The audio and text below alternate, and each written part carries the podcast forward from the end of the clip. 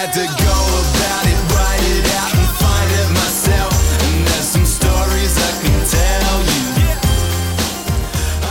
This is the final word story time 169 with uh, Jeff Lemon and Adam Collins and you, the person or people listening. Good to have you here. 169 is the number. What does it bring to mind? What what bubbles up to the surface, Adam, when 169 comes into your head? I mean, it's something that everybody wants, at least one. But um, what else? Well, debatable. No, I looked up. Uh, I, I thought, knowing you'd throw that to me, I, I wonder what the cap numbers are. Don Tallon was the 169th Don Tallon. Australian man to wear the baggy green. Of course, the first choice Okay. keeper during the Invincibles tour of 1948, Mm-hmm. Queenslander. Would have been a, a shock to the system wicket keeping here in, in early May, I suspect, given the difference in climate. We've got that right now, actually, as we record this. It's a, a bitterly cold winter's day, rain pouring down. Had to have two umbrellas to get the girls to nursery this morning. I had Peggy, Peggy with me, Rach had Winnie with her, and uh, you know, I'm wearing the, the turtleneck here. I bought myself a skivvy in Paris a couple of weeks ago, actually, a more conventional, kind of traditional Skivvies are back. skivvy. Skivvies are back. That's exactly what I thought as well. So I bought a jacket the other day that I thought might quite quite nicely with my black skivvy. So watch this space on whether I'm bold enough to roll out that combination. if I keep going to yoga every day keep developing, you know, the the, the, strength through the chest and um, get rid of the, the flabby bits, then maybe I might get that out in the summer. Time will tell. Okay, well, you could bust out instead of the the newsboy cap that you've been wearing at times, the extra, extra. Read all about it. You could just go the full beret and skivvy Yeah. combination, maybe, if you really want to lean into it. You know, well, I've been spending a lot of time in Paris recently, and uh, well, it's just a different lifestyle over there, isn't it? Just a different lifestyle. You ever smoked a black cigarette? You get yourself some of those black cigarettes that that are like vanilla flavored paper or whatever. Yeah, the, what they called? They're called uh, cigarette, cigarella. Is that what they're called? The, the, the thin- Cigarillo. cigarillo. You know who used to smoke them? Um, uh, Tim Colebatch, who died a couple of weeks ago, the great correspondent for The Age, who passed away. Having, I I've got a great memory of Tim when he was uh, working. Uh, often the correspondents would come on tour and come overseas on the big trips and so on. And there was this quite patronising question that asked all of the reporters going on this trip. I don't know where we were going, somewhere or another in Asia, I think it was, to, to validate that they were actually reporters. And Tim simply wrote the greater than sign, 10,000 newspaper articles. Fucking have that.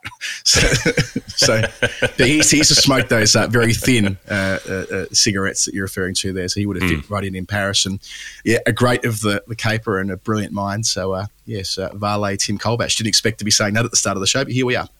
Here we are. Sometimes things end up where we, we don't expect them. Are you, are you well? You're going to get out of there because you're going to come here. Although, at least in Melbourne, if not in well, in, in a fair fair bit of Australia, the summer's been pretty non-summer as well. It's hmm. better better than the bushfire summers, but it hasn't been a hot summer. We had one hot day on Sunday, and then immediately it was like 18 degrees and freezing the next day, and that's about it. I think we're going to have the hot Matt, hot Matt Henry Indian summer, aren't we? Because we're going to be in New Zealand watching Matt Henry bowl in March. So that, that all lines up quite neatly. Oh, yeah. If he if he turns it on, of course he will. Love Matt Henry. Yeah, I, I'm um, I'm sort of starved a bit for cricket in the flesh. It's been a while. It's been a month.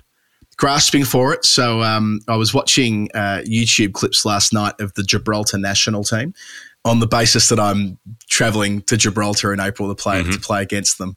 Um, I was just I was just curious what the standard was like, and you know they, they're, they're ranked 67th in the world in T20 eyes because you know since 2019 all of the men's internationals and Yep. women's as well have had that designation. But yeah, I didn't hmm. I didn't There's about 15 people who live there, so Yeah, good going. it's the third smallest member of the ICC at a population of 34,000. Hmm. So that's where they're drawing Yep. their cricketers from. I'll do an episode on Gibraltar when I'm there. I'm there. I think I'm there for five nights on this tour. So I'll um I'll do a Gibraltar episode and we can get a sense of how life has changed for these cricketers who I suppose they would have seen themselves as club players and now they're international players and you get the uh, get the privilege of playing against them on their home track, which I now have learnt is a synthetic pitch as well. So I bought myself some new spikes, you know, as you do preparing for a new season. I'm going to bring them with me to Melbourne when I see you in a couple of weeks. I'm trying to jag a game when I'm there, possibly with uh, Glenn Finkeld from our Nerd Pledge CSI group down at Hampton. But um, yeah, I won't need them in Gibraltar because it's hard wicket, so we'll be in the in the trainers. But yeah, looking forward to it. It's interesting. I stopped in there last year. You know, did a a fair bit of driving around Europe, and I've, I've, I'm just interested in weird, tiny countries. So last year went through um, Andorra, Liechtenstein, Vatican City, uh, San Marino, and Good. Gibraltar, where five of the micronations didn't get to San Marino, but you know they're pretty decent collection. And yeah, it's it's a weird join. It's like it's it's like this sort of odd little bit of the British suburbs has been cut off and then dropped into this Mediterranean climate um, on the water. There are these big sort of townhouses built on these sort of you know, these fake pontoons that they've they've sent out into the sea so that they can put more buildings on them. It's a strange place. And I also met a final word listener there. I was having dinner at the foreshore Ah. and uh, this, this fellow walked past and went, "Oh, I listened to your show," and I was like, "Well, I guess out of everywhere in Europe, it's probably Gibraltar where that's more likely to happen." Uh, but we had a nice old chat. I wonder if I run into him when I'm there. The, the, the, probability is strong. I would say that if you're a cricket Mm. fan, you might get down and watch. I don't know, see how things play out. But uh, yeah, the I, I, I quite like ticking countries off. I think I'm in the low 50s at the moment, so Gibraltar will be another addition. I hadn't considered doing the swing through the the smaller nations in Europe. Maybe that's um, one for a road Yep. trip when the kids are old enough. Yeah, Andorra sucks. It's like an outdoor shopping mall. Um, but you know, San Marino, interesting. There's some, an angry sailor who was on the run from the law who just got up on top of the mountain. Well, he wasn't actually a sailor; he was like a monk. Um, but he was he was he came across from Croatia on a on a ship and then buggered up to the top of the mountain and built a fort so they couldn't come and get him. I I read last things. I read last week that San Marino have had 170 entries shortlisted for the Eurovision entr uh, ultimate contestant this year. So there's a lot of interest in getting. I think that was on Popbitch somewhere that uh, um, that uh, you know the demand that that's the only real context I have for San Marino. So maybe we'll go on a cricket tour there one day, Jeff. We'll do a tour of the micronations. It'd be very on brand You for would, us. you would be lucky to find somewhere to, to build a pitch. There's not a lot of um, flat ground in San Marino.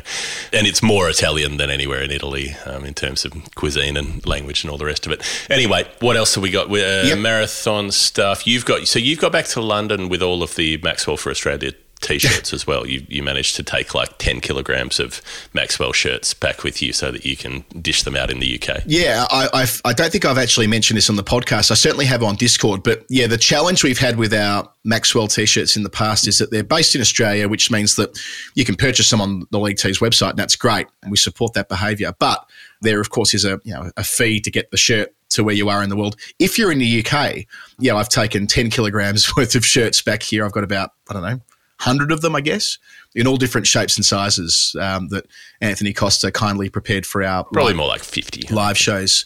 You know, I, th- I think he, I think he might have. I think there's quite a few. Anyway, point stands that a lot of shirts here, and all you need to do is let me know if you want one, and I'll send you through my bank details. You can send me twenty quid. So instead of thirty five bucks, we'll make it twenty quid. Make it easy. I'll work out the postage, which will be like you know, Rachel always sends stuff off on Vinted, so she'll probably help me with that. Probably like a quid or something, and that'll be a far more efficient way of um, of doing it if you're in the UK. So Maxwell for Australia t-shirts. All right. If you're over here in England or somewhere on the British Isles, get in touch and I will send one your way. Even if you're in Gibraltar, I can bring one with me in April. Yep. Yep. Totally. You can deck out the entire Gibraltar national team. Maybe I the will. Lord's Taverners marathon. the, mar- the marathon's shut. There's no more marathon. There's no more half marathon. Yeah. We're down to 10Ks. Let me tell you, that is a good thing. That is a blessing. If you're thinking of going, 10Ks is a lot better to run than 21Ks, and it's even better than 42. so you, you've successfully dodged two bullets if you've been putting it off, and you can now safely get into the 10K without anyone bullying you to upgrade to a 21 or a 42. As I pull out my phone, I got a message yesterday from Lucian Haynes who wanted to run the half, and unfortunately Lucian has missed the missed the cutoff, but will be with us for the 10k. So you can do that as well. You've got so much time to prep for it. I reckon you could do two weeks of training to run a 10 no even less. You can go on four runs and be good enough to run it. If you can run 5k you can run 10k so from there your adrenaline will get you over the line. We've got so much stuff planned. The tabs are taking us out for brunch after the half before the marathon ends. We're going out for dinner on the friday night as well. We're doing a big night out on the Sunday uh, following the, the long runs, and we'll be uh, watching some cricket on the Saturday afternoon, probably watching Abs club team play. So it's a great weekend. Be part of it. Get in touch with Jeff or me. We're both going to be up there in Scotland, all for the Lord's Taverners and our fundraising. Our goal of £30,000 uh, will kick off, let's say, next week. I'll start it on Valentine's Day. We'll give us, it'll give us, uh, yeah, about three and a half months to, to get to the target. So, um, you know, roughly whatever that works out to be about a, about 10 grand a month from there, which I, I'll back us in to do. All right.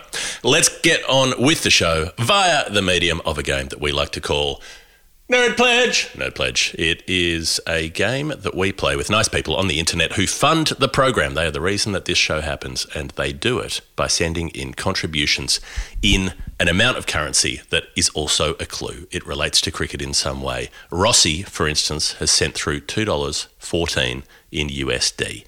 Um, that means we can interpret that number any way we want, but Rossi says the interpretation should be as a whole number, 214 the fourth time this event has happened, at least been recorded happening, in ODI matches. Rossi, this is incredible timing. And remember, we don't fudge these at all. Even if we wanted to, we wouldn't. But Jeff, you have no idea what I'm about to say, and you've dropped this number in. Right. Let's go to the weekend first. Let's go to this weekend just gone. Mount Maunganui, the New Zealand South Africa Test match that we were discussing on the weekly show. Mm-hmm. Daryl Mitchell, the Dazzler, made a rapid fire 50 odd. Can't remember exactly what he made. Jeff, you reviewed the test. You probably remember off the top of your head. Mm-hmm. He, he made some runs. He made them quickly. They were trying to run the scoreboard up, as you do in a situation like that. And he was really walking at the bowlers. And by that, I mean, you know Daryl Mitchell does, right? He tries to meet the ball in the half volley, Yeah. often bats a foot outside of his crease, and then makes it two or three feet by the time the, the shimmy is complete, or even a dance, which you see against the medium paces in, in one day cricket. Now, Nick Tuvey, who's a regular listener, to this show and, uh, and and friend of ours, was watching the commentary on telly, and he heard Mark Richardson on commentary talking when Mitchell kept shuffling out of his crease, and he was so fascinated by the piece of commentary that he decided to immediately send it to me and get my thoughts on it. Now, what I'm going to do here, as I pull my phone out again, I'm going to play you the the video off the telly and I'm going to play it down your speaker here and hopefully you can hear it. And if you're watching on YouTube, you'll get that that experience as well. And for those who are listening on the podcast, I'll send it to DC who'll drop this in. Here we go. At the moment, he's moving into it, similar to moving into it is a spin bowler when you're charging. You know what I think he should do? Because the ball is live the minute you start your run up, isn't it? So get halfway into your run up, and when you see Mitchell crabbing down, just stop and throw it at the stumps. Because Mitchell can't touch it. That's obstructing the field. So he can't touch it, and he might forget that he's out of his crease. Run him out. You can't throw the ball because if you throw the ball, it's a no ball. No, no, no, it's not. You're, you're shying. The ball's live. It's a shy at stumps. You're going for a run out. Have a shy at the stumps when you're running into bowl for the ball is live mm-hmm. and throw mm-hmm. it at the batter's stumps who is facing up and is out of his crease. So Tuve sent this to me and to Laura Corney, who's an official umpire, has been on the Irish panel and goes, What doing here? And this prompted Yep. quite the conversation on social media. So Tuve's posted this. Johnny Singer, who works for the MCC, works with Fraser on the laws, got in touch and said, Would you believe it? This is actually kind of true.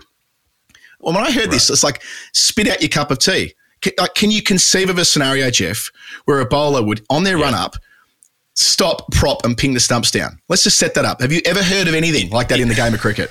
Well, it's interesting. It relates to the, it's it's it's it's related to the Chris Green one that we talked about um, the last time we recorded the show, where the ball's played back to the bowler, who then picks it up and tries to throw the stumps down with the batter out of his ground. But yeah, I would I would say you know my my vibes interpretation of the laws would be that in the same way that you can run out the non-striker um, as you arrive in your bowling stride because the ball is live at that time, as long as you hadn't launched into your bowling action in the same way that would disqualify a non-striker run out, you'd be able to throw the ball at the striker stumps to that point as well. So you wouldn't be able to bring your arm over and then stop and then throw it.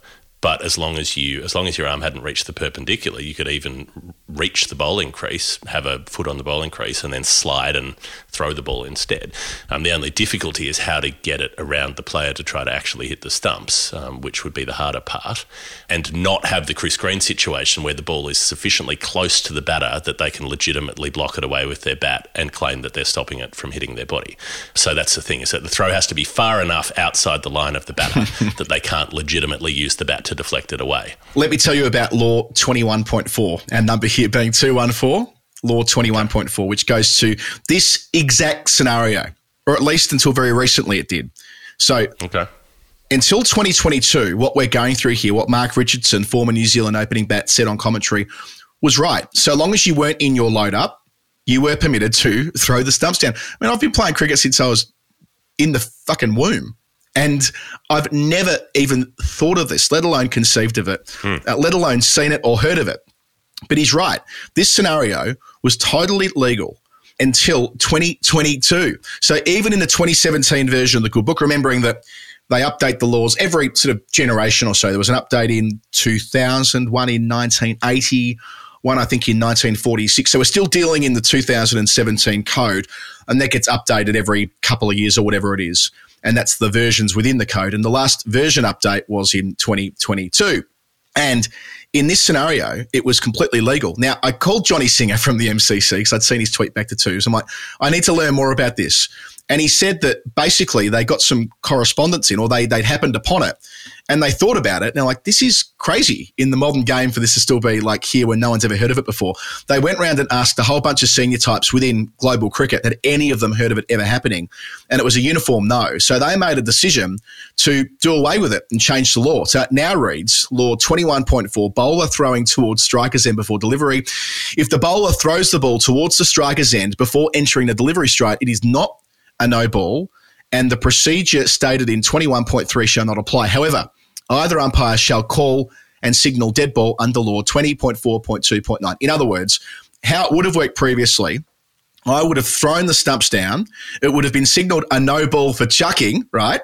A no ball for throwing. It would have been considered a delivery, but you could still have the batter run out in that same exchange, I suppose. One of the reasons that fed into this run out off a no ball. quite. One of the reasons that fed into this was that when they were updating the obstructing law, which happened in 2022 as well, when handle the ball was folded into that, they were, they were considering all of the different variables and I guess the unintended consequences of that. And they arrived at the same conclusion that Mark Richardson did that. It, well, sorry, that Katey Martin, I think it was the co-commentator, that wouldn't the batter get done for obstructing the field? They're like, yeah, that's a good point. So that fed into this. So my first impression is absolutely gutted that it wasn't on my radar when it was a law of the game.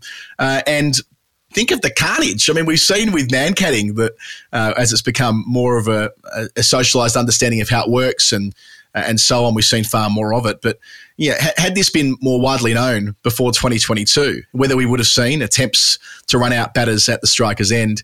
Um, so yeah, there we are. By sheer coincidence, this happens to be the law that I have fell upon. It was by, uh, I just Googled the law. I was curious what 21.4 was on the basis that the clue was the fourth time this event has happened. And I thought, well, maybe it's something quirky like a motor dismissal.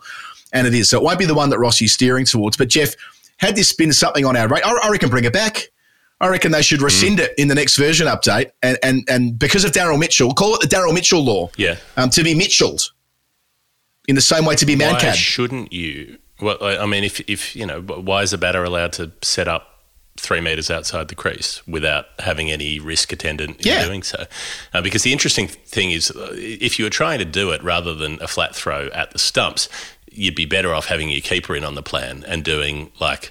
Not a lob, but a fast, high, higher ball Yeah. over the head of the batter, but just over the head of the batter, um, that the keeper could glove and get the bails off. That'd be the way to do it. Um, to if, if you actually wanted to affect that. But you can't. But you, but you can't be stumped off a no ball, right?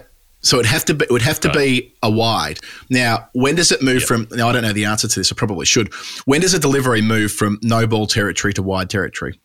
Because no balls are Well, above has the to- if it- waist, If it, hasn't bounced, if it's if it's high, if it's above the head without bouncing, it's a no ball. right? So you have to keep it um, below the waist. regardless of how high. Right. So it'd have to be a full toss below the waist outside the tram tracks to make it a wide to then allow. It could happen though. In baseball, you see it, right? When they're trying to run out or they're trying to dismiss whatever the right word is here, probably wrong again, someone who's stealing a base, they'll often throw wide to the catcher who will then throw at second base. Right. So you'd have to have a hmm. similar configuration to that where the bowler would need to throw the ball wide but not too high and then get the, the batter out of their ground stumped. I like it. Hmm. It would be a no hmm. ball, sure. Oh no, it would be a no ball. Sorry, because of the chucking. They'd have to bowl it wide to keep their arms straight when doing it. Yep. Well, depending ah, depending Gilly. if the um, if, if taking the bails off was ruled as a run out or a stumping, because there there's often some True. variation there as well. Whether whether it's in the process of playing the shot um, kind of situation. Alternatively, you throw it to short leg instead of the keeper, and then it's definitely a run out, Ah, yes. stumping. Yes, I like it.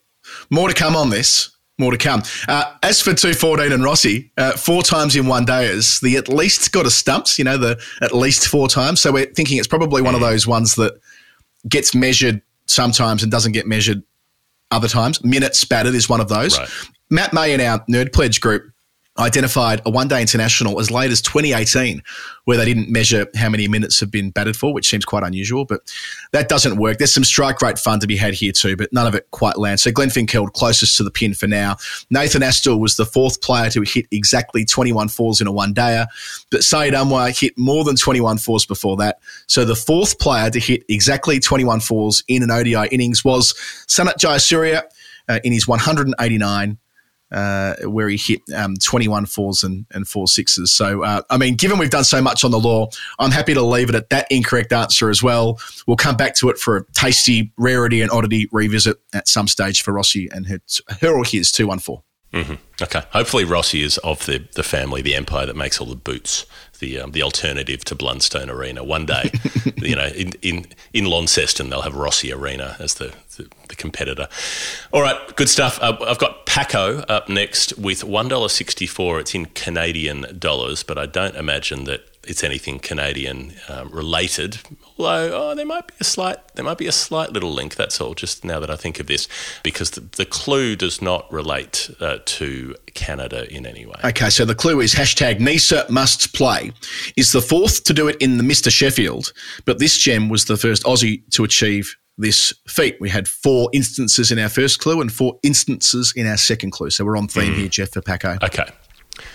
All right. So the clue arrives in late October 2023 when Neser is in the middle of his crazy run. He'd just played six county games for Glamorgan. In the second of those, he took three wickets and made 90 in one of his batting innings. The next game, he took seven for 32. The next, he took four for 40 and then made 86 runs. The next, he took three for and then made 123 in the third innings.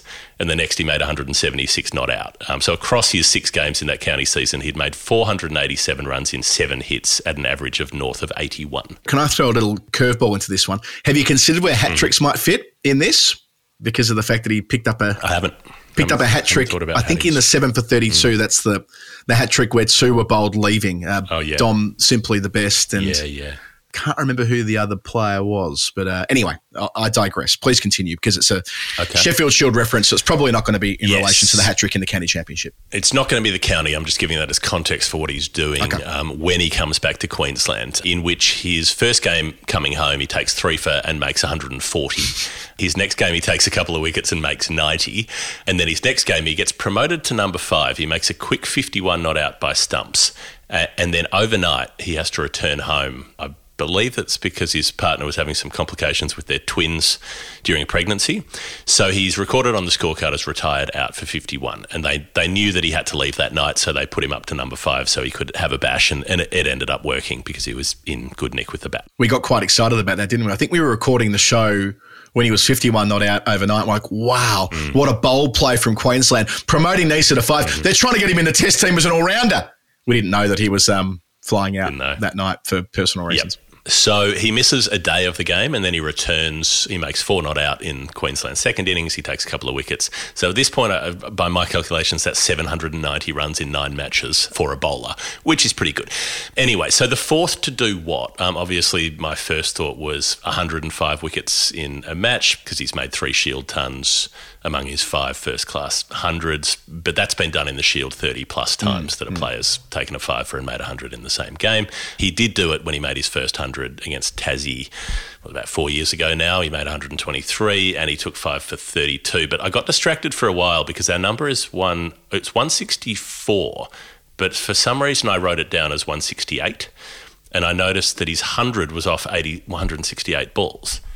So I started thinking, well, has that got something to do with it? And then somehow, I mean, this was a real, this this is a series of own goals by me. I, in my head, I started thinking that the innings was 168 runs rather than balls. And then I was like, well, what if it's players who took five and made 150 plus? And then I found that Warwick Armstrong style made 168 not out and took six for 66 against New South Wales in 1906. So I was like, okay, well, what if the 168 is Warwick Armstrong? And then I've got to link it to the 168 balls that Neser faced. And then I realised that it was balls that he'd faced, not runs that he'd made. And so I realised all of this was pointless. By this time, I'd looked up a lot of stuff about 150s and fifers in Shield cricket. That's been done 10 different times, and Neser isn't one of them. So that was all pointless. I I really hope in the edit that DC's dropped in Warwick Armstrong style after you said that. We don't get many times, many opportunities to roll it out. So let, let's take it when it's there. Hope, hope, hope. okay, so it's not that. Next, we wondered about Keith Miller, cap number 168. And remember, the clue says this gem was the first Aussie to achieve the feat. Keith Miller's nickname was Nugget, which you would apply to a piece of gold, which is almost, it's not quite a gem, but it's jewellery related. And Keith Miller, obviously being the greatest Australian all rounder, and Neser on his way to becoming a great all rounder with this, this run of scores. But I kept coming back to fourth, fourth to do something, and this means it has to be bloody rare, right? Across a hundred and what thirty years of Sheffield Shield or whatever it, whatever it, it turns out to be, one hundred and twenty. Uh, by the time we've played this much cricket, the fourth, the fourth to do what?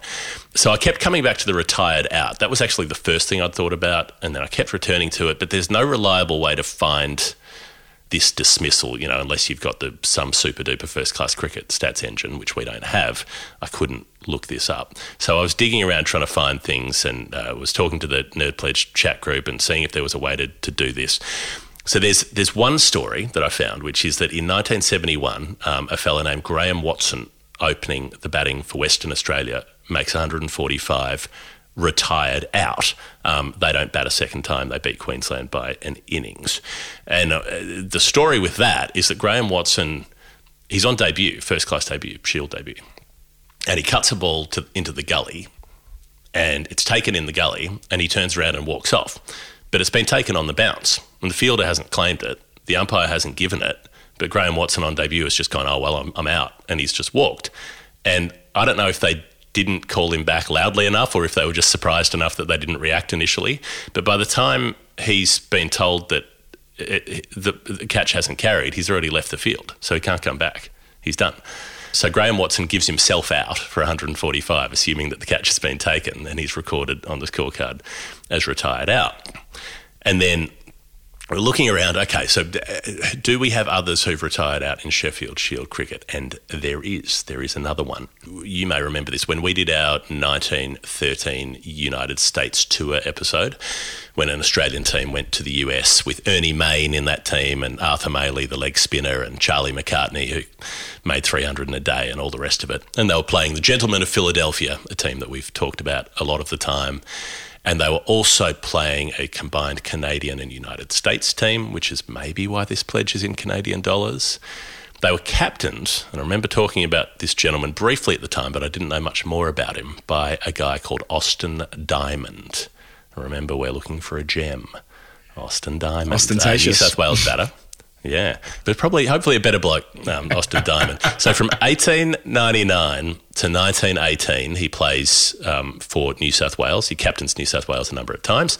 Born in England, comes to Australia, uh, lives mostly in Canada Bay, which is interesting. Ah. That's where Drummoyne Oval of the modern era now sits. My parents lived there for 10 years as well. Just uh, in the, Did they? they lived on Canada Bay, just at the Right. sort of in the Concord Canada Bay bit there. So, yeah, there you go. Okay. So Austin Diamond, electrical engineer by trade, he goes on this US t- tour, which is almost his last first class cricket, because then the war breaks out. He joins the AIF, the Australian Imperial Force. He's in the 19th Battalion. Some of the sources I was looking up said he was in the 18th, but I've looked at this in more detail and I'm confident that it was the 19th. Either way, both the 18th and the 19th get sent to Gallipoli, then end up on the Western Front. Um, the 19th in France, I think the 18th is in Belgium partly. But Austin Diamond manages not to face those bits because he, he signs up in 1917, um, which in a way is even more insanely brave to like once you already know what an absolute shit show the thing is and then to then to join up a couple of years into it. Not least to join the battalion that's gone, you know, that. Does, I don't think it gets much worse as an away day, you know, Gallipoli followed by Western Front, right? No. Like, you know, th th you hear those stories of the, those who saw active duty in both and how they, I mean, how the percentage of surviving if you were in both must have been so Yeah. low. And then to sign up to the battalions that have been sent to both, yeah, that takes some, um, that takes some crazy brave personality traits, I guess. yeah, the uh, the cruelty of the the double blow. The, the guy we talked about who was um, who was in Hiroshima and then got evacuated to Nagasaki just before that got bombed as well and managed to survive both of them. Um, very- very I, I, I read I read that guy's name in a novel I'm reading like two days ago. Yeah, I- We can't Yeah. make this, we don't we don't plan our there was I've got his I mean I could dig it out somewhere I made a note in my book at the time of um, the guy who went for business to Hiroshima he's from Nagasaki, and then got Yeah. back to Nagasaki just in Then time to be. invalided back to Nagasaki in time to be bombed again. yeah. Anyway, there you go. and still lived to 86 or something. Yeah, we it came up on the show some some years ago. Uh, right. So 1917 signs up. He's a second lieutenant. He later gets promoted to full lieutenant, and his battalion it falls to them to be one of the major defensive lines during the German Spring Offensive of 1918, which is a huge last push to try to get a decisive advantage before Germany finally runs out of steam and, and um, pushes for the surrender and the um, the peace negotiation that takes place after that. That's that's their last big roll of the dice. So Austin Diamond gets gassed um, during the spring offensive. He gets evacuated to England, and by September he gets invalided home to Sydney. And a couple of months later, he turns out for one last first class match for New South Wales against the Vics, December 1918. So just three months after he's got home, he takes a couple of catches. He makes naught and 11. They lose the game, and he probably does not give the slightest shit because he's survived what he survived just before that. that that might be the first first class game after the war because there was none in England until 1919. Mm. And we're talking here, you know, a month after the armistice. It could well be that that was like a you know a celebration game or something to that Yep. effect. I mean, celebration is the wrong word, of course, but you know, of course, they were the victory test in 1945. There might have been some mm. equivalent there in domestic cricket in Australia, possibly. Yeah, I, I didn't look at whether there were others in that season before that, but um, y- you know, it seems like there was something ceremonial about making sure that he got a game, having Right. captained New South Wales before the war. But the World War One is is not the only period of awfulness in his life. So we go back to 1905. New South Wales are playing South Australia in Adelaide. Clem Hill makes a ton. South Australia make 390. New South Wales start piling on the runs. Austin Diamond is opening with uh, a fellow called James Mackay. They put on a Century Partnership, then another big stand with Monty Noble, and another one with a fellow called Ernest Waddy, who I've never heard of, but may learn about more about one day. At the close of play on day two, they're 357 for two. Austin Diamond is 164 not out. Our nerd pledge number is 164. And then, well, I would assume a telegram arrives, given the era. The news arrives that his brother has died in Sydney. And this is a story that Pat Rogers, our resident historian, has looked up before. Um, so he sent me this paragraph, which says Harry, the brother, had been given an overdose of morphine by a Mrs. Annie Johnston, who was charged with murder but found guilty of manslaughter. She was sentenced to one year and 11 months in Bathurst Jail. In May 1906, on appeal, her conviction was quashed.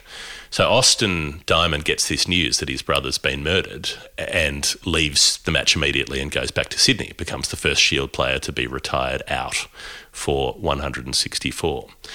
So he's retired out in 1905. We've got uh, Graeme Watson in 1971. We've got Neser in 2023. And then, as I was searching around desperately, saying, well, there must be one more, Rick Finlay came to the rescue. Colin McCool in 1947, the Christmas Day game, actually, right in your area.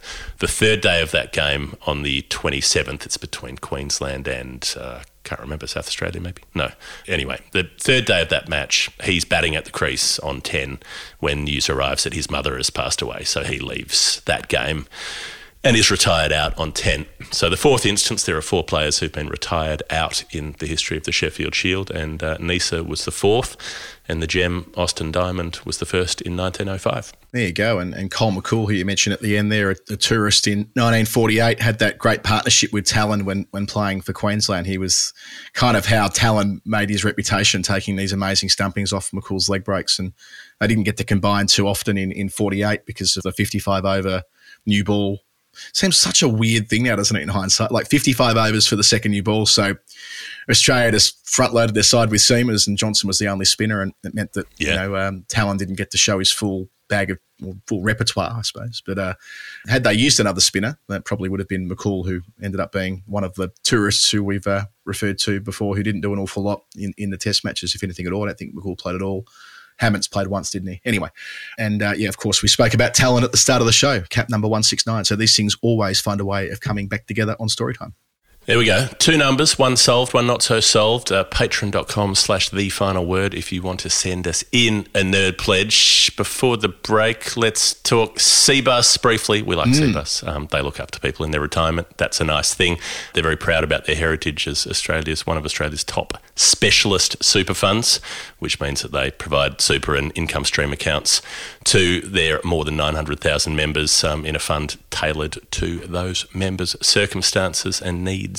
Over the last 40 years with support of organisations like the CFMEU, the ETU, and the MBA. So, again, there's that idea of employers and employees being represented in industry super funds. CBUS has evolved into a large nation building fund that invests to create superior investment returns for its members through investments such as CBUS property. In the coming years, CBUS anticipates the fund through its commitment to investing in the real economy, will be an active participant in affordable housing and decarbonising the economy, amongst other opportunities in the Australian community. So, a reminder there of what CBUS does. It's day to day, it's bread and butter, but the wider investments that it now can undertake on account of the fact that it's been in operation for now 40 years, investments across the country. cbussuper.com.au, their excellent past returns and, and past performance is not a reliable indicator for future performance. And yes, get your super sorted out with the great people, the industry fund, the one that started it all, CBUS. Back in a tick. G'day, guys. This is Jimmy Neesham. You're listening to The Final Word with Adam Collins and Geoff Lemon. The final word. Story time with Geoff Lemon and Adam Collins. A quick mention for the NordVPN deal as well, because a lot of people have been getting a sweet discount with their four months free. If you don't know why a VPN is useful, we've been just telling you about a few of the things that it can do. Uh, another one is shopping and saving money. You can avoid price discrimination. Nobody likes price discrimination. Why would you want to be discriminated against in price? So you can find out if the same product is cheaper somewhere else by telling your computer that you're somewhere else. You can be like, what if I were in San Marino, for instance, to see if you can buy something uh, from San Marino more cheaply. And you can. Um, you can access foreign e-stores, apps, and online auctions for a wider selection of items.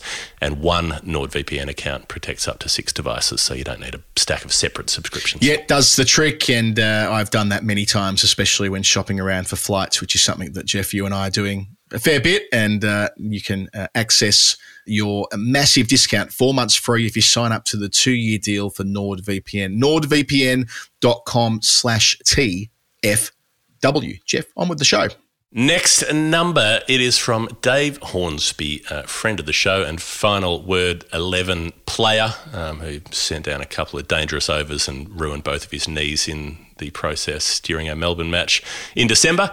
Uh, he sent through a nerd pledge of $21, and uh, the clue is this. He's, he's shifted from being a Julio, so that is just from having a flat number pledge that didn't signify uh, a nerd pledge number.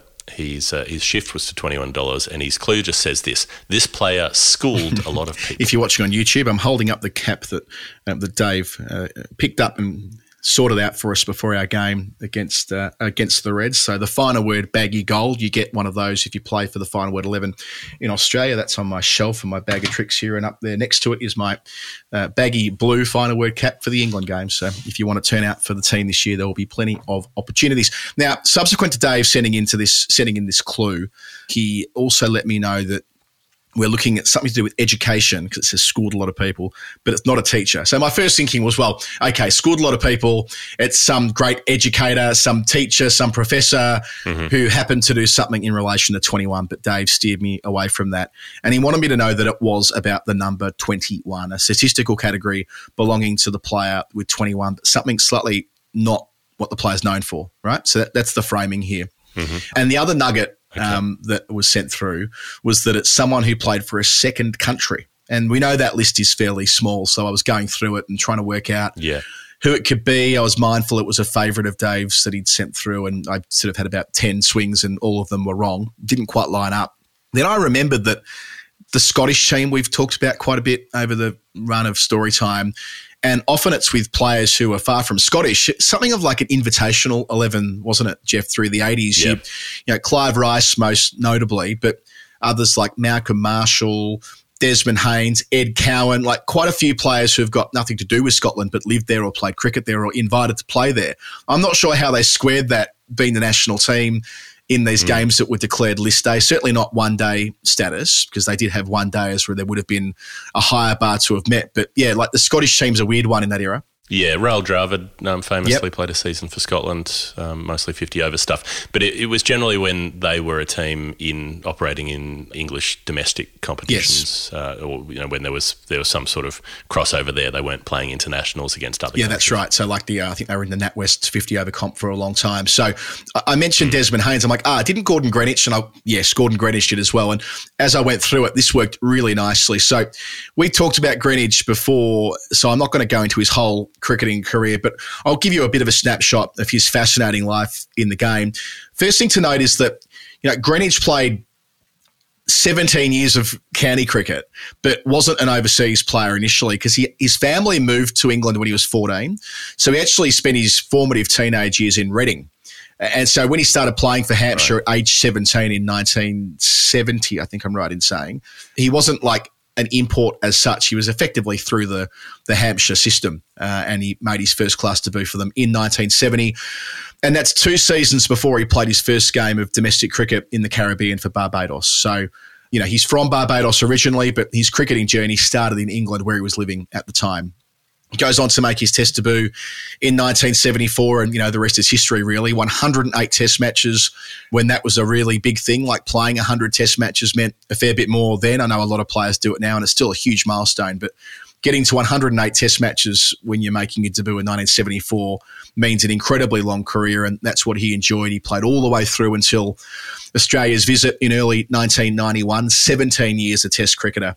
A few of the highlights he made a ton on Test debut at Bangalore in 1974. He made twin centuries. Uh, against England in 1976 at Old Trafford, then made another 100 in his next start at Leeds. So three centuries on the trot, which is quite rare in Test cricket the incredible 214 not out at Lords when they chased down 344 for the loss of one wicket. That, that was in 1984. That's his, his finest hour.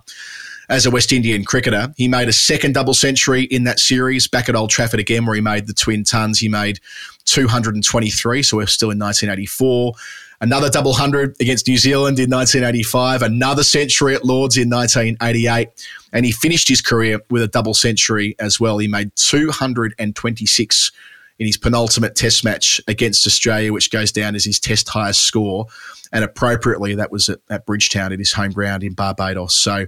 You know, a mighty career for Gordon Greenidge for West Indies. He averaged 45, which again in that era really meant something. Like, you know, we we saw Alastair Cook finish with a test opening average of 45.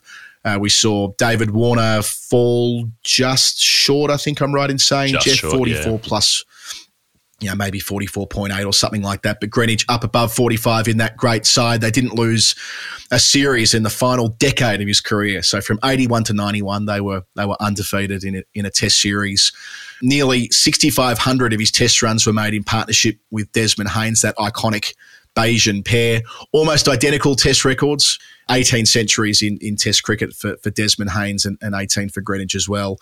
And just on that first class Hampshire story, so he played with Hants until 1987. He made 48 first class hundreds for his county, another 20 in the shorter form, so in 40, 50, 60 over cricket. So 68 hundreds for his club. And yeah, the Scotland thing that he tacks on in the end, he played five games for them at the end of his career in 1990. One half century, not much more to speak of there. The thing that actually jumped out was something that you touched on a couple of weeks ago, Geoff. He's one of those cricketers that turned out for the Michael Parkinson World 11. He played for them twice. So just a reminder that, you know, Parky was a, a, a huge cricket person. He was the uh, he was the president of the Taverners between 2015 and 2018, an organisation close to our heart. He also served as the president of the Cricket Writers Club. So we had a serious presence there across the game in, in, in many different ways. But yeah, how good having a, like a first class fixture named after you. I, I looked at it, given these games were in 88, 89, and 1990, you know, some against Yorkshire and others against the MCC, all in the hmm. Scarborough Festival, it kind of suggests to me that this was the fixture that used to be the DB Close 11 game, which I think finished at 86. Yeah. So there's, you know, this festival game they've played in the middle of the fortnight, which used to be about Brian Close and kind of got inherited by Michael Parkinson. That's my impression anyway. Yeah, and he's, I mean, yeah, he's such a cricket enthusiast. He, he's probably my number one regret in terms of missed Yeah. interviews. You know, someone that I wish we'd had the chance to speak to before he passed away recently. He seemed like such an eternal presence that you just assumed he'd I might get his son to come on at some stage, Michael Junior, who uh, we're organising a fixture with at the moment. I won't give anything away there, but um, long story short is that, that that cricketing presence will remain for that family. But yeah, the stunning names that turned out for the the Parkinson World Eleven, you know, Crow, Dujon, Greenidge, Great Batch, Haynes, Harper, Hooper, Hussain, Imran Khan, who's in the news again. I was reading a report on the upcoming Pakistani mm. elections last night. Fucking all happening there. Brian Lara, Geoff Lawson, Lillee, Shastri, Wasim, Akram, Mark Waugh. So we must learn more about these games because so many of those names listed are people we sort of have bits and pieces to do with our in our commentary live. So mm. there must be more to be told about that story. Anyway, what's the 21 about for Gordon Greenidge? Well, relatively easy comparatively. You go to his quick info page and you look at the wickets and you add them up. There's a one, uh, there's an 18, and there's a two, which makes 21. There's actually one crossover because one of the, the list A wickets was taken in a one day international. So he took 20 professional wickets. But who was the one day wicket, Geoff? Who I, I hear you asking down the screen. Well, he only bowled twice in one days. They were in consecutive one day internationals in 1980 at Leeds, then at Lords. And at Leeds, defending 198, they give him a trundle. So, you know, relatively low scoring game. They bowl out England for 174, and he's part of that victory with the ball. Greenidge, one for 21 from four overs. And he took a big wicket too, a middle order wicket. Friend of the show, David Bumble Lloyd, was the one international wicket for Gordon Greenidge. Uh, he bowled him in that one day at Leeds in, in 1980, one of those 20 wickets for Dave Hornsby. As for the education link, there's now a school named after him in Barbados, a giant of the game in England, the West Indies, and briefly Scotland, Gordon Greenidge for Dave Hornsby. 21 0 0 his number. That was niche, and so so so the number was adding up. It was duplicating Yeah. a wicket from List A and ODI cricket. Wait, There's man, you've you definitely needed some assistance to find that. That's that's what that's what that's what Justin Lang was doing when he was saying that David Warner and Steve Smith had made eighty odd first class hundreds um, because he added their test tons and their first class tons together. He, he did it when sledging Maxi. Remember, he went through Glenn Maxwell's first class hundreds, of which are, I don't know how many there are exactly. It's like nine or 10 or something like that. Hasn't added to it since the 278 that he made against New South Wales. And he's like, well, he's made nine and Steve Smith's made X. And he yeah, added Eighty four. yeah, and he, he, well, it wasn't even that many. It was like you know, but he simply you know added the, the first class and test columns together and didn't realise that um, the the test hundreds are absorbed within the first class number. He probably should know, given that JL made like eighty six, I think it was first class hundreds or something ridiculous. So he'd be very aware of um, how that all works. Anyway, uh, that's that's Dave, and next up's you, Geoff Matthew Lincoln. This is a free hit. Love a free hit. Six eighty AUD. Over to you. Okay, uh, this is definitely not the right answer because my answer is about something that happened in the last week, and thus Matthew Lincoln could not time travel to that extent. But given that this number didn't have a clue, I thought maybe it's just a free swing, or maybe Matthew will enjoy this answer more than the one he would have wanted anyway. But I wanted to do this, so I'm going to do it. 680. Uh, let's just start by being uh, completely transparent about what my interpretation of the number means. I flagged this on the weekly show uh, a few days ago if you listen to that. Neil Brand, South Africa's new test captain, took six for 119 in the test match against New Zealand in the last few days and then took two for 52. So 680 is six wickets in an innings and eight wickets in the match. That's how I'm interpreting it for this particular answer. He was also Test captain on debut, one of those rarities, and he opened the batting. In doing so, he was caught behind of Kyle Jamieson for four and bowled by Tim Southee for three. And the question was posed in our Discord chat Was this the first time that an opening bat had taken more wickets than they had made runs in a test match? Which was a very good question that I spent a lot of time looking at because these are the kind of things we like to do. There were some suggestions that it probably wasn't because there would be someone like a Sanath Jayasuriya type who used to bowl and open the batting, and surely there'd be a game where a player like that would have made a pair and then taken a wicket, and and thus they would have had uh, more wickets than runs. Nobody's ever, as far as I can tell, made a pair while opening the batting and also taken a wicket in the same test match. As far as I know, that's never happened. And it certainly never happened to Sanath, the man with two phones. But there are a few players who did both open the batting and bowl where they took between two and four wickets and made between one and three runs. That has happened before. Okay. Okay. So, uh, so the, the, the threshold question about on debut, um, about whether someone had, so you, you've completely ruled that out. This is this is a um, a standalone. So we're, we're, we're digging deeper here to see whether it's happened at all, not just about a debutant. Yeah, no, no, it's not about debuts. It's just whether it's happened at all. So nobody, nobody has made, nobody's made zero runs opening the batting and taken a wicket. Okay. But there are a couple of players who've who've made one or two or three runs and taken two or three or four wickets. Okay. Mostly in the early days. So Harry Trott did it a couple of times. Charlie Macartney did it, who we mentioned earlier. A Hampshire all rounder named Alex Kennedy did it in South Africa in the 1920s. Um, Ravi Shastri, Ted Dexter, but they're not necessarily players who opened all the time, and and there are a few who really shouldn't count because there are there are instances where tail enders were put up to open the batting. So Michael Bracewell got sent out by New Zealand against Pakistan recently to try to pinch hit when they were chasing what 120 in 10 overs or whatever it was, 20 overs, something like that. Arthur Mailey had to go up the top of the order, the leg spinner, his second mention for the day. Sarfraz Nawaz got sent out to open once when Pakistan needed one run to win in the fourth innings. So and he hit that ball for four. So he finished with four runs and five wickets in the match. And my favourite bit, the weirdest bit, it happened with two players batting together in the same game once. New Zealand had Geoff Howarth and Danny Morrison sent out to open the batting when they needed like three to win or something. And they both made a couple of runs, but they'd taken several wickets in the match. So they ended up with more wickets than runs. Or actually, maybe even better was this, this one, Adam. 1954, Old Trafford. Pakistan, England. Pakistan are following on. They've got a left arm orthodox spinner named Shujauddin, who is batting at number 10. The 11's dismissed. He's not out. They have to follow on. And so he's just told to stay out there. And Hanif Mohammad comes out to bat with him. They're like, don't bother walking back in, just, just continue. So Imtiaz Ahmed, the wicketkeeper, doesn't bother coming out. I think I feel like I've seen that happen before. You know, where when following on, where where teams like, if you've got the pads on already, just crack on. Let's not. That it's more sort of you know. Uh, Fifth eleven on a Saturday when the game's fading Yep. than anything else. Yep. You know, flipping the batting order, but not quite. Well, I suppose to an extent, did it happen in the World Cup final like that? I mean, it did if you think about it, because Ben Stokes was batting till the very end, and I suppose they didn't know whether they'd be batting or bowling first in the Super Over, but he did go from batting out to start another inning straight away. Weird as it was. Yeah. Well, usually, yeah, the, the side batting second in the match bats first in the super over. That's the Oh, right. usually the playing conditions. Um, Okay, I didn't know that. So, yeah, there's no toss for it. They, Okay. they just carry straight on. But yeah, it was you know he and Buttler were the ones who'd been hitting the ball well, so they pretty much continued. Anyway, none of these are genuine openers, right? I mean, Jack Leach as well. There's a match in Kandy where he takes eight wickets and he opens the batting in one of the innings and makes one run. So he qualifies. There's a guy called Doug Meintjes who presumably invented Twitter, I guess. Johannesburg, 1923, You're- four wickets and three runs.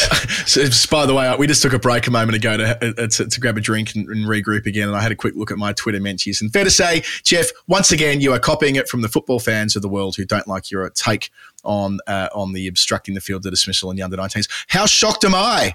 How shocked am I that, that the England casual fans are refusing to listen to the whoa to the laws? Fuck me! What a surprise! Anyway, you, you can enjoy that yourself when you um you pick it pick it up later today. Do you, do you know what some of the some of the most beautiful words in, in the English language are, aside from Geelong bypass? Um, they are uh, mute this conversation. beautiful. It's a beautiful thing. It just you just never see it again. Yeah, um, yeah, yeah. Who would? I wonder if it has anything to do with the fact that it was an England under 19s player um, who was dismissed by breaking the laws of the game. Hmm.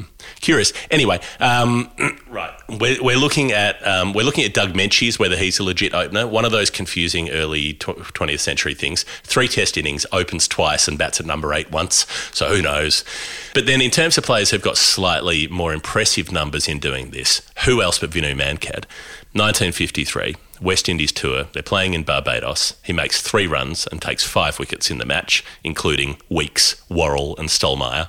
You can always rely on Vinu Mankad to be in a, an interesting statistical category.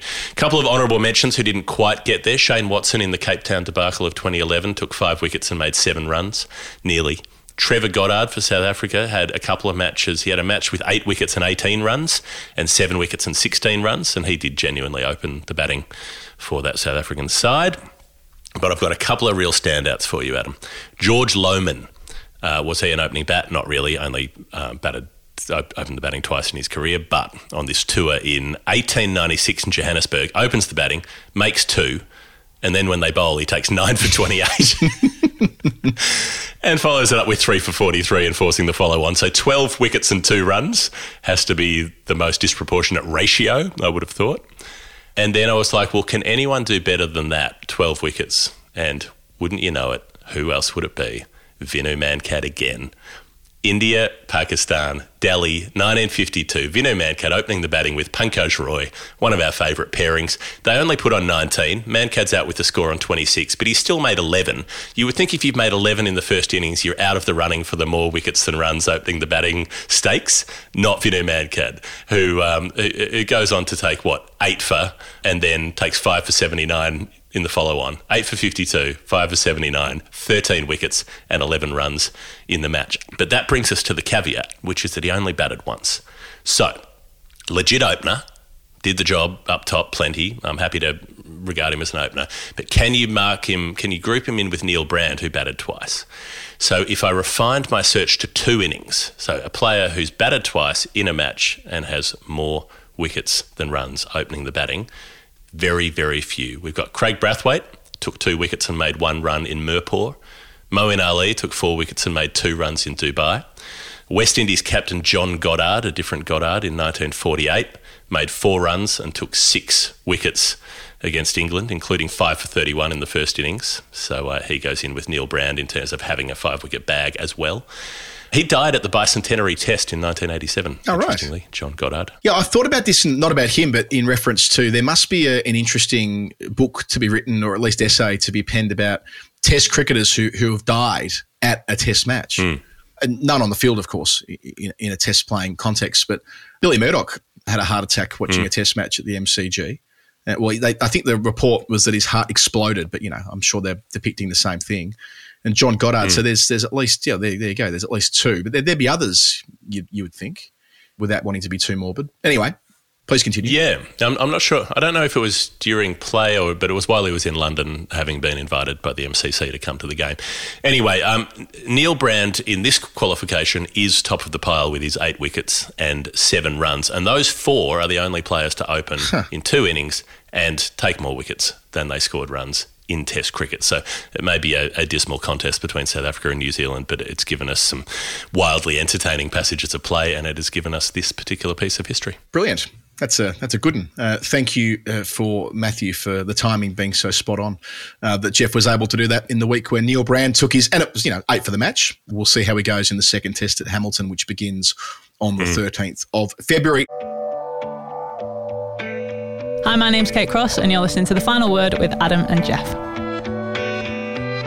Next is me five double zero USD. This is a new pledger. Aditya Chaoji, and uh, I've been sent a clue for this one, Geoff. It says, refers to a player's performance during a particular test series.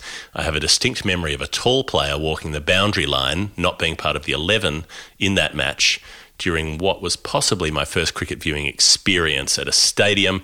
The stadium was in my hometown, now defunct, and oddly referred to in Storytime 157. And you did a podcast out of this stadium during Australia's last visit to India. The player concerned debuted in the first match of this three match series. So, Adam, presumably that has to mean this is Nagpur mm. and that Nagpur was not the first match of the series. Well, let me just say to begin, Aditya, I love this clue because there are so many little bits to it that I'm able to, by process of elimination, work out who you're referring to, right? So it, it didn't assume any prior knowledge. Sometimes the challenge with these clues is that it assumes that we'll pick up what you're putting down. And most of the time we don't, and then we end up in the wrong place and it ends up being a, a revisit and, and all the rest of it. In order to get your um, number solved the first time around, quite a precise clue, which gives us lots of different markers like this, or give us a free hit, one or the other. Anyway, specific instructions without giving away the answer is the other part here. Didn't tell me who it was, but I was able to work it out. So I know we're at Nagpur.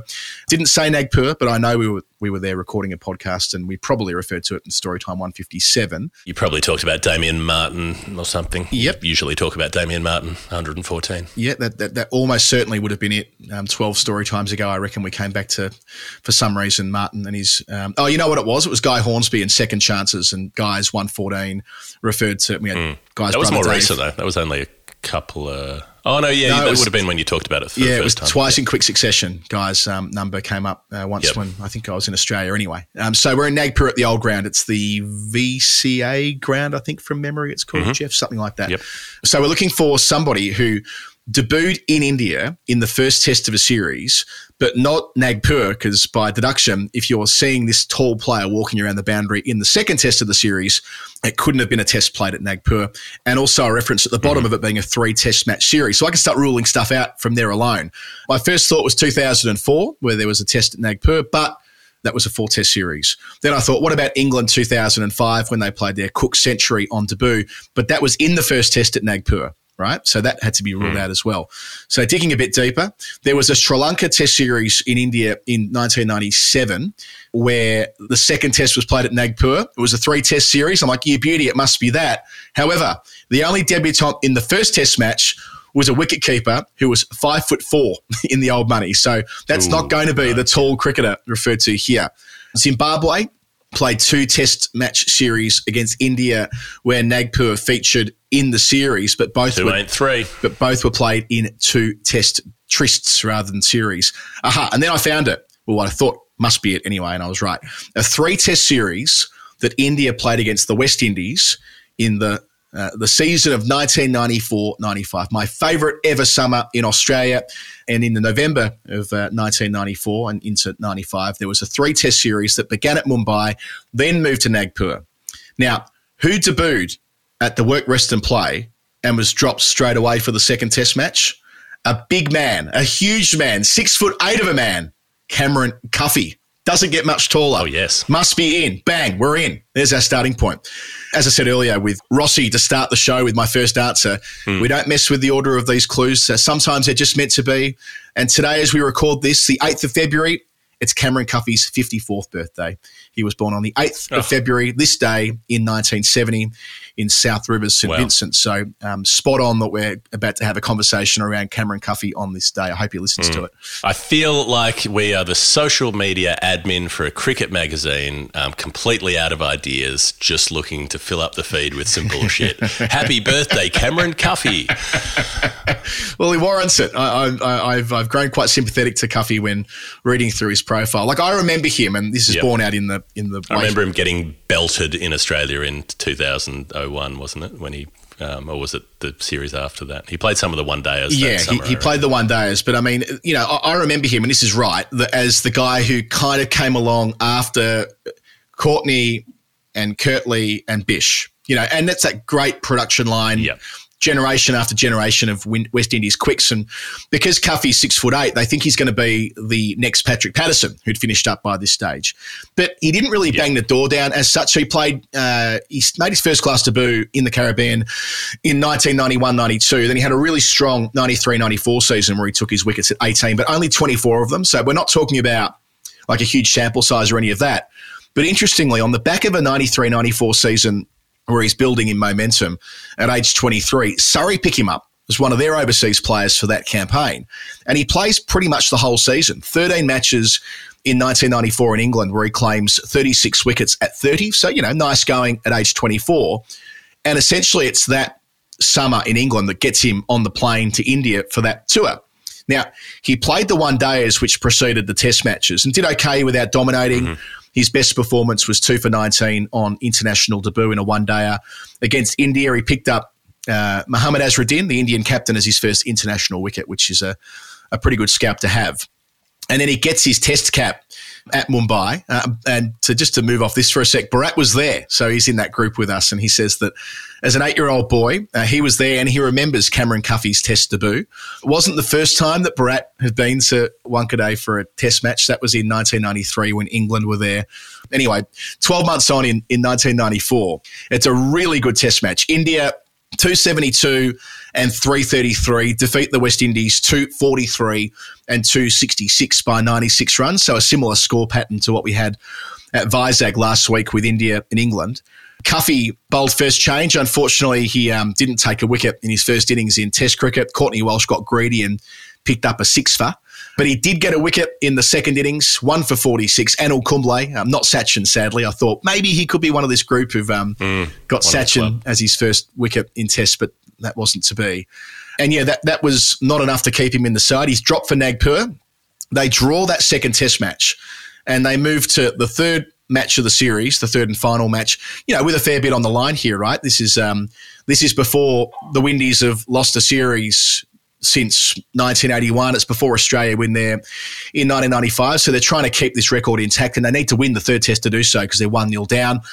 And they bring back Cameron Cuffy. But before getting to that, I'll note that this is the year of Jimmy Adams, 1994, when he was Oh, yeah. just invincible. Jimmy Adams. yeah, you won't be surprised to learn, Geoff, that Adams made 174 in the first innings, 78 in the second innings. And on the weekly show, we were talking about those historic rankings and where players sit. I'm fairly sure it's Bradman, Hobbs, Adams for at one point in time having the highest marker or, or something like that. So he was on ex- that, on that extraordinary run. And Cuffy does play his role, and they do win the test. They win by 243 runs. They flog India. Um, he takes three for 80 in the first innings. This time it included Sachin, I'll have you know. And then a really nice touch in the second innings when India are chasing a million and they're bowled out for about 150. Then Katapati Raju, one of the most satisfying names to say in all of world cricket, is the last man out. He's caught behind to Cameron Cuffy. So Cuffy took the wicket that won the test match.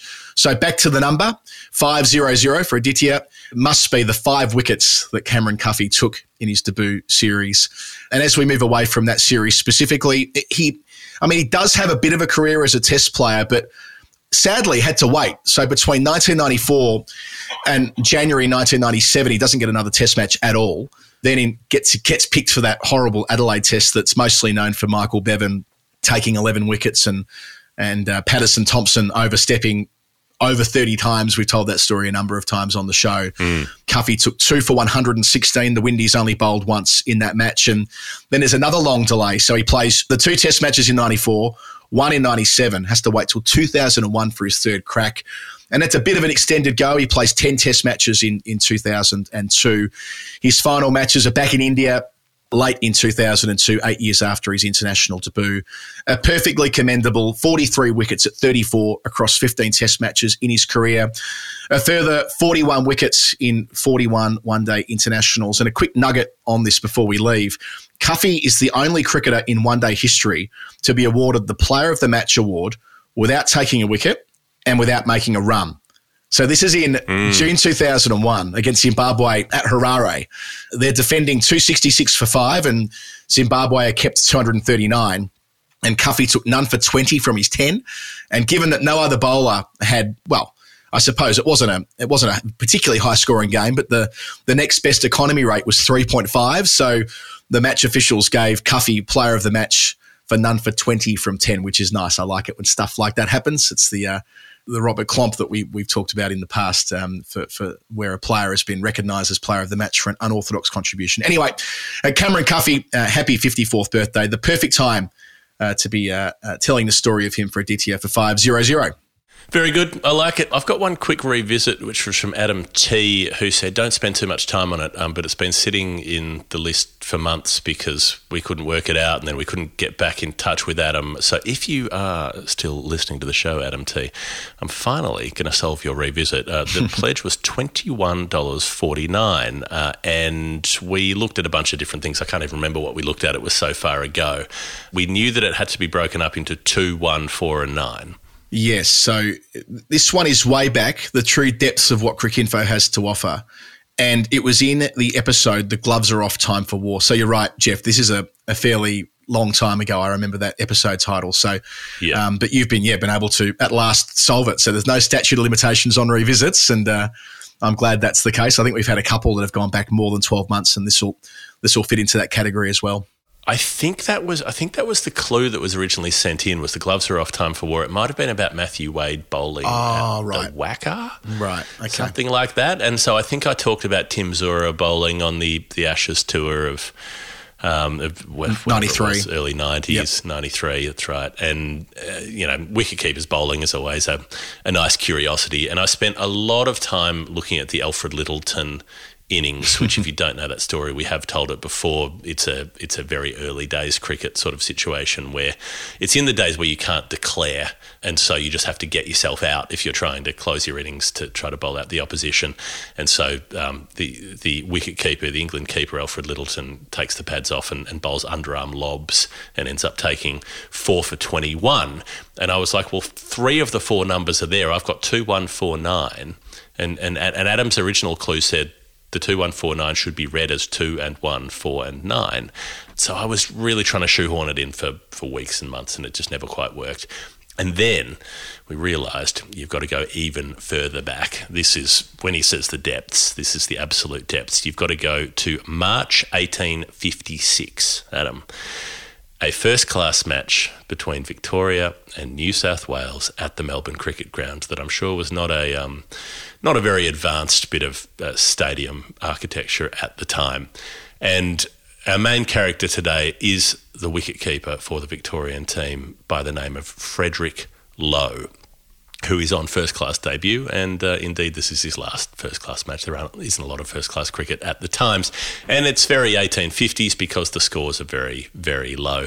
Victoria get bowled out by New South Wales for 63. Humorously, this was recorded on the scorecard, Adam, as a timeless test, and it's over in two days because no, no, nobody needed that long to do it. Uh, what was it? 34 overs, 52 overs, 23 overs. 20 overs. So they've got like a day and a half of, of modern standards of Test cricket in. Well, are we- Where are we in the gold rush? 1856 game being played at Melbourne. We're, we're kind of right in the teeth of it, aren't we? I don't think it's happened yet, has it? It's more 18 1860, isn't it? Okay, I, I had it in my mind Kind as of early 1850s. 60s I when that starts to- yeah, I felt like the state parliament was Maybe. built around 1850 something, and of course the legislative council is made pretty much in solid gold from the gold rush.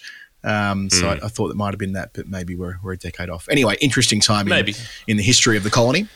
I, I don't, obviously, you know, my school excursion to Sovereign Hill didn't stick. I can't remember exactly what year. I just know it's broadly within that sort of 20 year period somewhere. Um, when's the when's the Eureka Stockade? Uh, is that 1860? I feel like I should know that. We should ask. Um, you, something, you know, we yeah, could ask. We could ask Peter. We could ask Peter Lalor. Hey, Yeah, hey, hey, got a like what pub I'm doing there. after him in Yeah. Ballarat. I do like it. Um, people bring it up sometimes. Anyway, Victoria makes 63, top score of 16, opening the batting from John Henry Mather. New South Wales makes 76, so that's a lead of 13 runs, which is pretty significant in the circumstances. And uh, you always love to see a number 11 top score for New South Wales. Richard Driver, Dick Driver, um, makes 18 down the order. So they've got a lead of 13, and then they absolutely romp through the Victorians for 28 runs. The highest score is 11. Everybody else makes single figures. Our man, Frederick Lowe, the keeper, who's batting down at number nine, is one not out, robbed of the chance to go on. And that means that they've got a lead of only 15. They've set New South Wales 16 to win, and they almost bloody win the thing. they just about pull it off. And they do this, Adam, using two bowlers. So they use uh, Elliott, who they've used in the first innings, who took seven for 25 in the first innings. And instead of either of the bowlers that they used, the other bowlers they used in their first innings, they get Frederick Lowe to take the gloves off and send down nine overs, during which he takes four for nine. Four for nine. Uh, so chasing 16, four for nine by the wicket keeper, and uh, it ends up being seven wickets down. Elliott takes three. So New South Wales are seven for 16 when they crawl across the line. Now, surely, surely the four and the nine have to be there. And I'm, I'm looking at what he made with the bat. He made one not out, and he made two in the first innings. So two and one, four and nine. There's our number for Adam T. Well done for getting to the bottom of that. That's one of those clues that, uh, yes, does rather assume quite a bit, but you've got there in the end, and that's all that matters. We've got some confirmations as well. Uh, 648, Will Sanford. This was the riot. We've told this story at our live show. The Demon Spofforth taking 6 for 48 in, um, what's that Twitter account? uh, photos that precede horrible events or whatever. It wasn't a horrible event, the next match at Sydney. It was a joyous one in many ways. The Banjo Paterson riot. I don't know why I picked him. Of all the people I could have picked, I picked Banjo Paterson. Anyway, Will says, finally caught up with Storytime. Delighted to hear my 648 got a run in episode 156 and led to the Monkey Hornby tale. We told another Monkey Hornby um, story on Storytime last week. Not just a story, but a full ensemble cast. Banjo, Edmund Barton, VFL players. Could not ask for a better yarn for my money. My original idea pales in comparison. Happy to put it down as a confirmation, and I'll jump back on the repledge bandwagon. That's another thing that we love. If we tell a better story than the one you wanted, just let it roll, let it ride, like that great movie from the late '80s about going to the track and and winning every race consecutively on the punt. That's what we've done for Will Sanford. The real Victor Trumper, 343. Geoff, we got that right as well. Real Victor Trumper says, uh, My 343 was referring to the 343 runs scored by Percy Perrin, which could not save Essex from losing within three days. I felt under pressure to deliver a good story because the two of you appeared in a dream telling me my previous nerd pledges were not good enough. um, uh, that is that is quite the complex that you've got there, RVT. Uh, he said, I felt the pressure because of how good the story times have been. Prisoners, fake Olympics, French cricketers, Monkey Hornby. It keeps coming up. French cricketers. Um, just an aside here, Adam, uh, from some of uh, the research we've been continuing to do into Maurice Kellerman, France's greatest cricketer, and his mother was a celebrated pianist in Australia. When she left Sydney, there was a, a collection, a movement of prominent local gentlemen assembled to put around a collection to send her off in style and have a, a farewell. And it was hosted by local MP Edmund Barton. Um, so Edmund Barton was a big fan of the piano playing of Maurice Kellerman's mum. Wow. Yeah. It was a small. Yeah, it was a small go. country, wasn't it? Australia. I mean, it wasn't a country in was. 1899, but it was a small. You know, we were joking Mm. earlier about Gibraltar and running into people. No, I think so. It goes for New South Wales and Victoria and, and other heavily populated parts of what would later become Australia in the 19th century. I think that's a, a reasonable assumption. And uh, RVT, Real Victor Trumper, also refers back to a previous pledge of 355, where we didn't untangle the clue that said one of the most commonly uttered phrases on the show. That phrase was past performance is not a reliable indicator of future performance because his pledge related to Ravi Bopara's um, innings streak that went duck, duck, duck, 104, 143, 108. um, that equals 355 runs. Nice one. Anyway, um, thank you, Real Victor Trumper. Beauty and Richard Jones here. Thanks, Adam, for the Trevor Jesty deep dive. I enjoyed that. The 327 is based on what Google says was his first class average of 37, 32.7. This surprised me. I'm pretty sure um, this is one of those where there is a there is a difference between what um, Google says and what wherever I was reading says, because I would have seen that. I would have seen that in the numbers. Anyway, as an aside, despite being English, I did live in Sydney between 1989 and 1992. Uh, I have an Aussie passport, he says. During that time, I was out of work for a few months and was forced to discover Devon, the food, which we were talking about a few weeks ago. So I understand Oh, God, your I'm sorry. preamble. I think we were talking about Devon in sort of more a door snake context, but more, Yeah. more of a I was talking more of a, about more of a, more of a no, Drake ta- context. I was just no, it was it was just disgusting foods, but the fact that some vocabulary is not shared. So when you talk about like, Oh, right. foul processed meatloaf and refer to it as Devon, English people don't know what you're talking Ah, about. right. Richard does. Okay. I just also just checked Trevor Jesty's Cricinfo, and it is thirty two point seven. What have I done there? So, I, I spent I spent a long I spent it. a long time reading about. You were looking at his ODIs. I was. That's true. I looked at all of his one day internationals that he played in that um, 82 83 tour. Anyway, it's solved. It's correct for Richard. And Glenn Finkel simply sent through a, a green tick in our group in reference to his 1232, which was 1,232 runs between the highest score in each possible result in a test match, which was on last week's revisit show. And Geoff, remarkably, that's it. I thought that was going to be a lot longer show than it was, but we've managed to um, get through quite a lot. We've done it all for cbussuper.com.au. We bloody love them. If you love what we do, or even just are partial to it, patreon.com forward slash the final word. Join our Discord, be part of our wider world, play games of cricket with us. Talk to us about things that you enjoy in the game, the nicest corner of the internet when it comes to cricket, that's for certain. Uh, And you can do so and put a pledge in the queue, and we'll keep making this show for as long as you keep sending the numbers through. And if you want to be part of the Lord's Taverners effort to raise 30 grand, you can A, donate in the show notes, but you can still run the 10K. Don't be shy about that. Be part of our weekend in Scotland on the 25th, 26th, and 27th of May, which is a bank holiday weekend. And I'll, I'll say this again at the start of the show next week when I remember. But um, if we've missed your revisit because we have been cleaning up uh, some of them we probably a few have slipped through the cracks. Do let us know.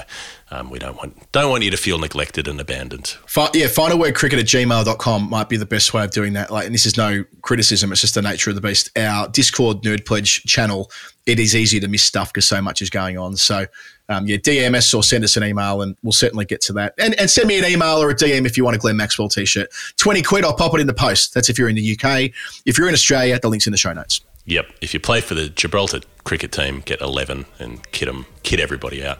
Okay, this has been the final word. Story time 169. Geoff Lemon, Adam Collins. We'll see you next time. Have a nice weekend.